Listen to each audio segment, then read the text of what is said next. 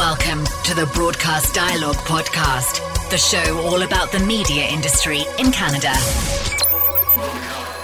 If anything, the depth of mistrust, anger, and fragmentation has deepened.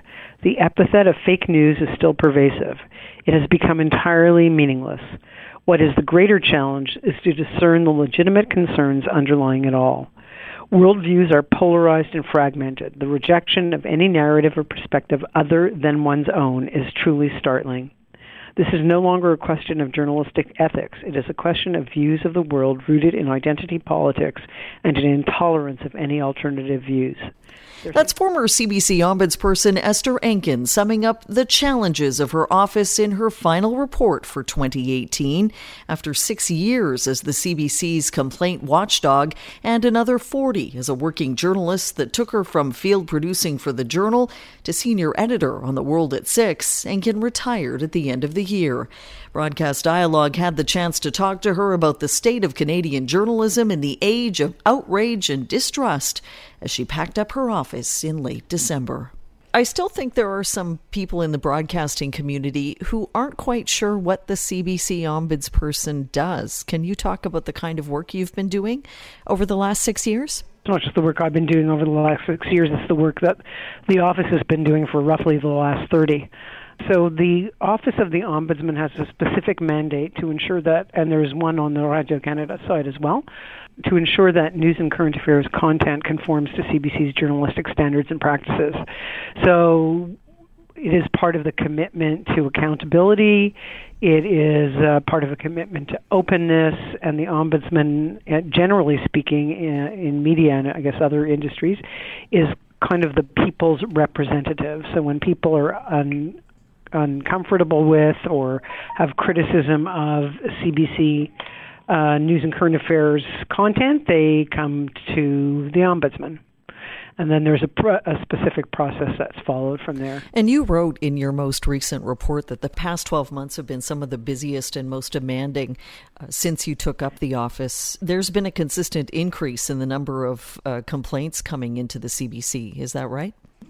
Bigger increases in the number of people asking for reviews as as opposed to the number of of actual communications. Although it had yeah, the last couple of years it's gone up. The the notable thing is not so much the increase in in the numbers, but in the um, level of anger the um, you know all the things you see in in the broader political landscape, distrust of, of uh, politicians, distrust of institutions, distrust of media for sure, and really a, a kind of very troubling and um, and worrying, I guess. Um, lack of desire, ability to actually engage, very, very, um, you know, polarized positions. Um, look, nobody's ever written this office because they're happy. Uh, it's the way it's expressed, um, and and it is, I think, you know, the the tone and tenor of of civil or civic dialogue uh, in the age of social media. It, it has affected how people express themselves and how they see themselves. Um, look, nobody's ever written this office because they're happy. Uh, it's the way it's expressed, um, and and it is, I think, you know, the the tone and tenor of of civil or civic dialogue uh, in the age of social media. It, it has affected how people express themselves and how they see themselves. Well, I think the intro to your report this year was one of the most definitive statements on the current state of media and its relationship uh, to audiences. Quoting from it, you wrote, The rejection of any narrative or perspective other than one's own is truly startling.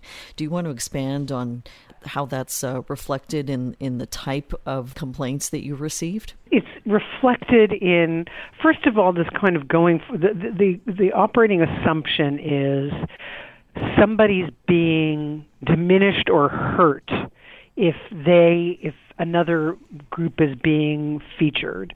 So lots of people don't like indigenous coverage. They don't like coverage of LGBTQ people. They don't like coverage of issues around race because they seem to believe it's a zero sum game, that there's an implicit criticism of them personally or that they're being diminished in some ways and and that's that again one sees that in almost every institution sees it in the rise of populism in the rise of nativist politics.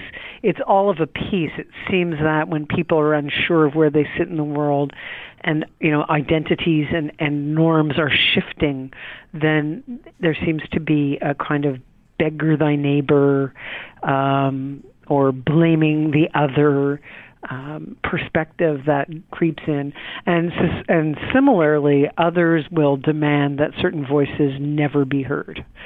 Right, that the notion of free expression and a range of ideas, the, the line what's drawn that this is that this is somehow you know racist um, or sexist or or you know in in some way ent- entirely inappropriate um, is a line that I don't, comp- you know, I, I don't always see it. There, are oftentimes that might be true, but even in a journalistic content context, there are times, for instance, the Richard Spencers of this world should be interviewed, but there's a kind of labeling that goes on, and and what I see as certainly the people who who hold these positions wouldn't say it, but I would characterize almost as a kind of cry, call for censorship. You know, it's there's where where the exact line is about what's acceptable speech and what is reinforcing hate speech or or is hurtful so hurtful it shouldn't really be published is never that's why there's why there's uh codes of of practice and why there's ombuds people and standards editors. But you know it's not, it's not a very clear line. And and I fear that there are those who would shut down dialogue and shut down exchange of ideas at a point that is not healthy. Now, again, I have a kind of an extreme view of the universe because nobody writes because they're happy. But, but again, you know, one sees this in the context of uh, wider societal trends. Why do you think there's been a consistent disconnect between you know Canadians with more conservative viewpoints and the public broadcaster?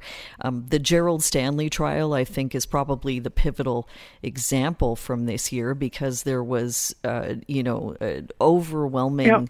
uh, feeling yep. that CBC News Was downplaying the actions yeah. of the indigenous man that he shot. Yeah. You have to be careful how definitive you are in statements like this, and this is where you know many years of being in a newsroom uh, comes in. You're right. Uh, many of the complaints were from people who believed that their perspective was not being reflected. Um, in fact, on analysis, it was. Some of it has to do with how things are framed. Um, but again, remember, there is nothing um, scientific or really um, systemic in how we can measure what the majority of Canadians believe because it's self-selected who writes, it's self-selected who a- asks for reviews, and when you think about it logically, the more people are passionately attached to a point of view, uh, the more likely they are to pursue the process. And I, you know, I can't say I got an equal number of correspondence, but there is correspondence which would say, you know, CBC was unfair to uh, and underplayed the uh, the plight of Indigenous people. So, but but fair enough. There there is an ongoing sense um, in some in some conservative Um, let's call it that, or or people who were upset in the Stanley coverage.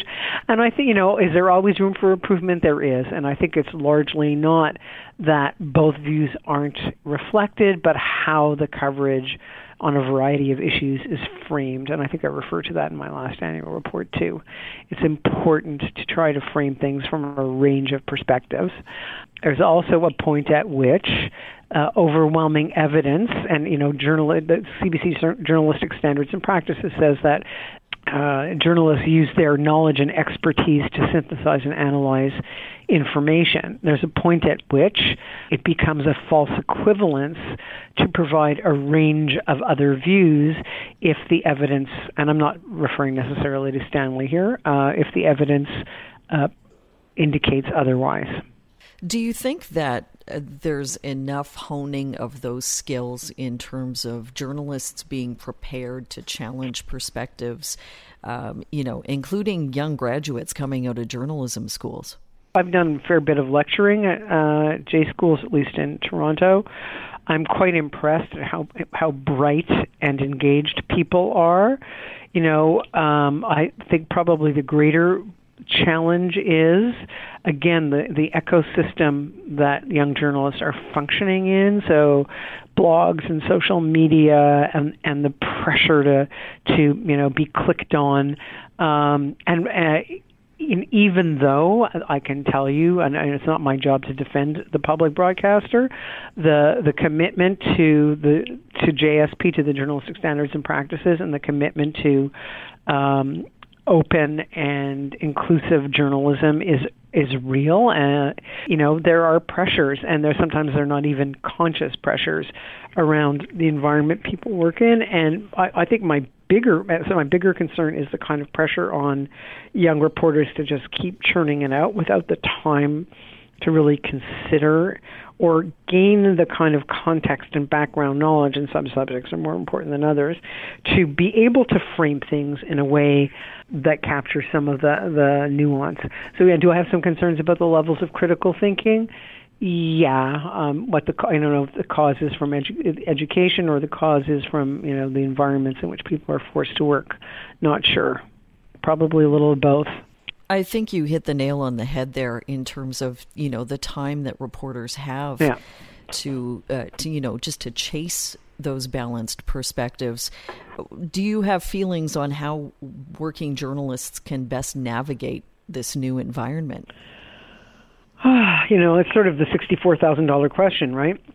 Um, I, you know, I think you know, it's it's all the things you would. I would have always said understand uh, the guiding values and principles underpinning CBC journalism, journalism generally, uh, but in the case of CBC, public service journalism. And really, you know, if any, if this job has taught me anything, it's taught me that it's really important to, with an open mind, listen to what people are saying, understand why they might be saying it, and and take it from there. You know, it's not all you know what what they're really trying to say or what what's really underlying it, but some of it for young journalists is, I think, kind of you know, look you, you you gain experience by doing. So in, to really approach subjects, and, and even ones that are not as controversial, to say, okay, what's the background to this? What knowledge should I have to be able to better understand? And put in context the assertions, opinions, perspectives of people who do have views on this. So, after 40 years in journalism, has being able to sort of act as the final voice of reason in your capacity in the office of the ombudsman, has that been satisfying for you? Were there any, you know, particular decisions that, you know, you really you really took pleasure in writing? I'll tell you what I've really liked about this job. It's exactly what you say. It's kind of really trying to help people understand the context in which journalism exists and to to really thereby emphasize its importance as part of the public discourse. You know, I've been very involved for almost my whole time, well, the six years in this office in the organization of news ombudsmen and standards editors, which is an international, and I mean really international, every every continent uh, organization of um, ombudsmen and and uh, standards editors who are committed to the notion of excellent journalism accountable to the public that supports public discourse, and it really is a critical part of the democratic process. Just ask my colleagues in Turkey and India what that looks like. And and I think it's really true here too. And so it's been deeply satisfying to try to step back and be measured and reasonable and respectful of people's views and put each complaint in the context of what journalism is uh, trying to achieve. Um, but probably even more satisfying in my career was that was the time I spent working with uh, journalists here, and I have done a little bit of work abroad, but, but in my in my CBC life, working with journalists right across this country to gain an understanding of what ethical and excellent journalism looks like. That's been deeply satisfying, and I and and also seeing the level of commitment to it. You concluded this year's report saying that your successor will inherit a less trusting and more polarized public. Do you have words of wisdom for mm. Jack Nagler as he takes up the office? um, first of all, I think Jack is more than capable of the task, so that uh, Canadians will continue to be extremely well served. and the words of wisdom are take a deep breath and as I said before, you know, really think about what is what is really being expressed here, what is the context for it, what's the worldview and where does and but always always the touchstone is what you know not the the opinion or the perspective but the actual going to the work that's being criticized and and look at it in the context of ethical you know, strong journalism, and did it meet those standards? It's a very imperfect world, and probably what I've said more than anything else in any review is journalism is iterative. It is not um, a scientific study where where you know certainty has to be at a certain point, nor is it you know the whole truth. That's what makes it iterative. It is it is the it's the continuous process. It's the gaining of more facts and understanding that creates a picture over time. And it and you know I can review two complaints about two different pieces of work and come to two different conclusions because the context um, of what is known and what was expected and the framing of, of the work uh, can make all the difference. Is there anything that you want to add? Uh, no, except again to say one of the things that makes me quite sad is how few institutions uh, both broadcast and print, although we're kind of all merging, have an office of, you know, either a standards editor or a uh, reader's editor or an ombuds person because the greatest task of one of the greatest tasks facing people in our business right now is to build public trust and to be open and accountable for what we do and to educate people about how it's done. And um, it, it, it remains a, it, it puzzles me why institutions don't have ombudspeople because you know in my correspondence with people even people who are really angry or not even satisfied with however things are concluded really respect the process. And so I would really strongly urge uh, broadcasters who want to be able to engage their their audience members, who are, after all, citizens, in a more deep and meaningful way and building trust to look at a process like this. Thanks for listening to Broadcast Dialogue. For more information about the podcast or to receive exclusive access to our weekly briefing about the Canadian media industry, visit us at broadcastdialogue.com. Don't forget to like us on Facebook, connect with us on LinkedIn, and follow us on Twitter and SoundCloud.